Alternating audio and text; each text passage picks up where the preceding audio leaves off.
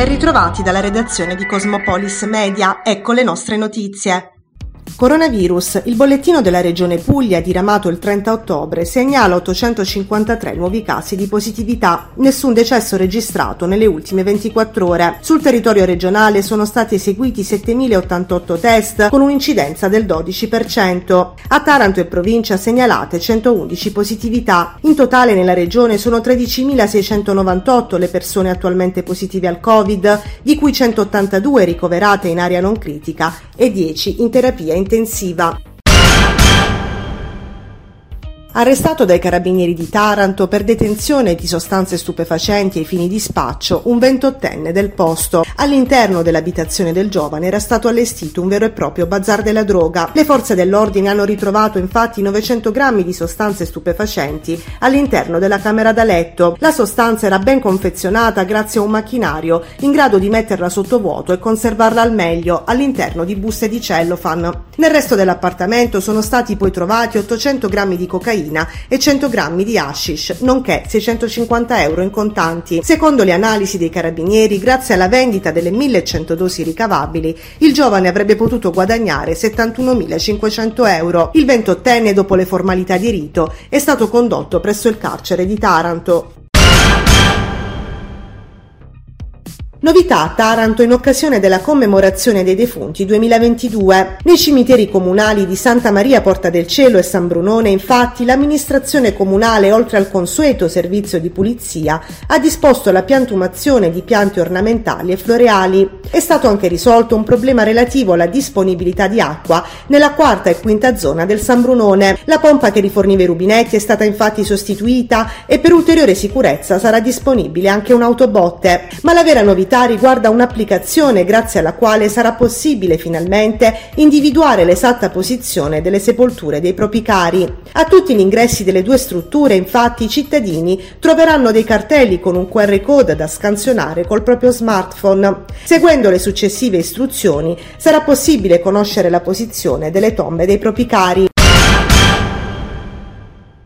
L'indiscrezione è giunta nella mattinata del 31 ottobre. Sembrerebbe che due aziende storiche dell'appalto ex Silva abbiano deciso di sospendere i lavori all'interno della fabbrica e di abbandonare i cantieri in attesa del pagamento delle fatture arretrate. Immediato il commento dell'USB Taranto che ha dichiarato che se la notizia dovesse trovare conferma sarebbe l'ennesimo segno tangibile dell'implosione in atto nello stabilimento, un sistema che non regge e che presto genererà ulteriori e più serie conseguenze. Le condizioni, ha scritto il sindacato, si aggravano da un giorno all'altro e la fabbrica viene sempre più messa fuori gioco per quello che riguarda le performance e quindi la strategicità. Per l'unione sindacale di base, se dalla politica continueranno a non arrivare risposte tempestive, si andrà incontro a un vero e proprio fallimento e ciò renderà concreto il rischio che scoppino disordini sociali seri in un contesto già di per sé estremamente problematico. Il sindacato si aspetta quindi che l'attuale governo prenda di petto la questione ed intervenga per evitare che si arrivi a un punto di non ritorno giorno. In particolare il ministro dello sviluppo economico Adolfo Urso deve dar seguito alle parole con i fatti, ha scritto l'USB Taranto, agendo in maniera sinergica, come ha dichiarato, su Taranto e Piombino. Certo non avrà più senso intervenire quando la situazione sarà ormai incancrenita e avrà prodotto i suoi peggiori effetti. Si è svolta nella mattinata di domenica 30 ottobre a Crispiano la passeggiata in rosa, un evento organizzato dall'ambulatorio polispecialistico CMC e dall'Associazione Vita per sensibilizzare l'opinione pubblica alla prevenzione del tumore al seno. Per questo 2022 la quota di partecipazione di 10 euro è stata devoluta all'Associazione di Volontariato Susan Come in Italia, che si occupa proprio della lotta contro le neoplasie al seno. Tante le persone, uomini e donne che sono intervenute a questo evento un fiume colorato di rosa che ha illuminato le strade della città portando una ventata di ottimismo e solidarietà, una mattinata all'insegna della prevenzione, insomma, ma anche della solidarietà femminile non solo. Maglietta rosa e gadget per i partecipanti, oltre alla degustazione di prodotti tipici del territorio. Grande soddisfazione per Antonella Miccoli, presidentessa dell'Associazione Vita, che nasce per fornire sostegno e vicinanza ai più fragili. Questa passeggiata in rosa, ha dichiarato, nasce per portare all'attenzione del grande pubblico l'importanza della prevenzione dei tumori, ma anche per sensibilizzare la Regione Puglia in materia di miglioramento della qualità dei servizi sanitari. Per questo voglio ringraziare il consigliere regionale di Fratelli d'Italia, Renato Perrini, che ha accolto immediatamente il nostro invito a partecipare a questo importantissimo evento. Una segnatura di Nicolas Rizzo a tempo scaduto piega il Taranto e consente ad un Giuliano attento e propositivo di espugnare lo stadio Iacovone. Battuta d'arresto che pesa quella incassata dagli Ionici che si fermano in casa dopo quattro vittorie di fila. Schieramenti speculari quelli che conquistano il rettangolo di gioco in apertura di gara 3-5-2 sia per Eziolino Capuano che per Mister di Napoli che varano sin dal primo giro di lancette la sfida a distanza tra gli esperti bomber Infantino e Piovaccari. Gara esteticamente non rilevante, bloccata per tutti i 90 minuti di gioco.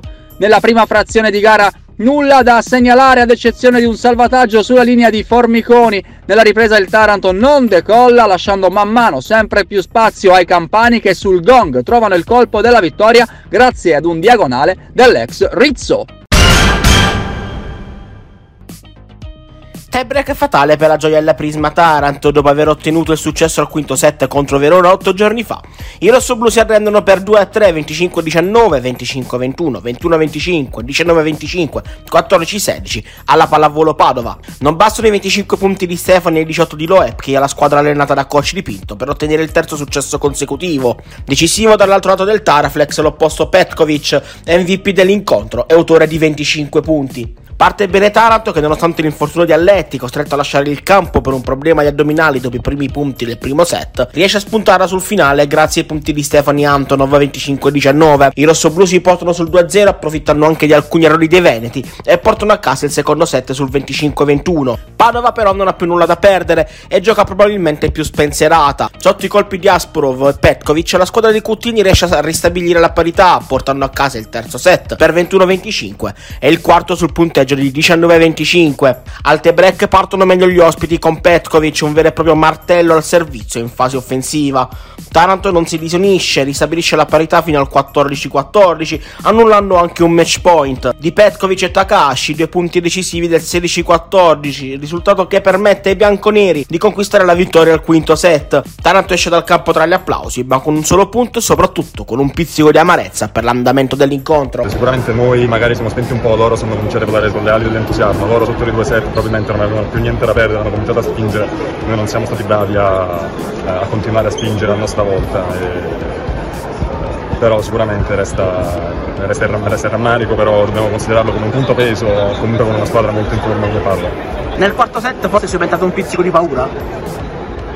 Mm, guarda, non te lo so dire sinceramente, perché sono partite che eh, un turno in battuta come quello di Petrovic, il quarto set che se punta a punto ti può cambiare, non è paura, bisogna anche dare un merito alla filiera dall'altra parte, loro sicuramente ci hanno creduto più di noi arrivati a quel punto della partita. Quindi solo questo.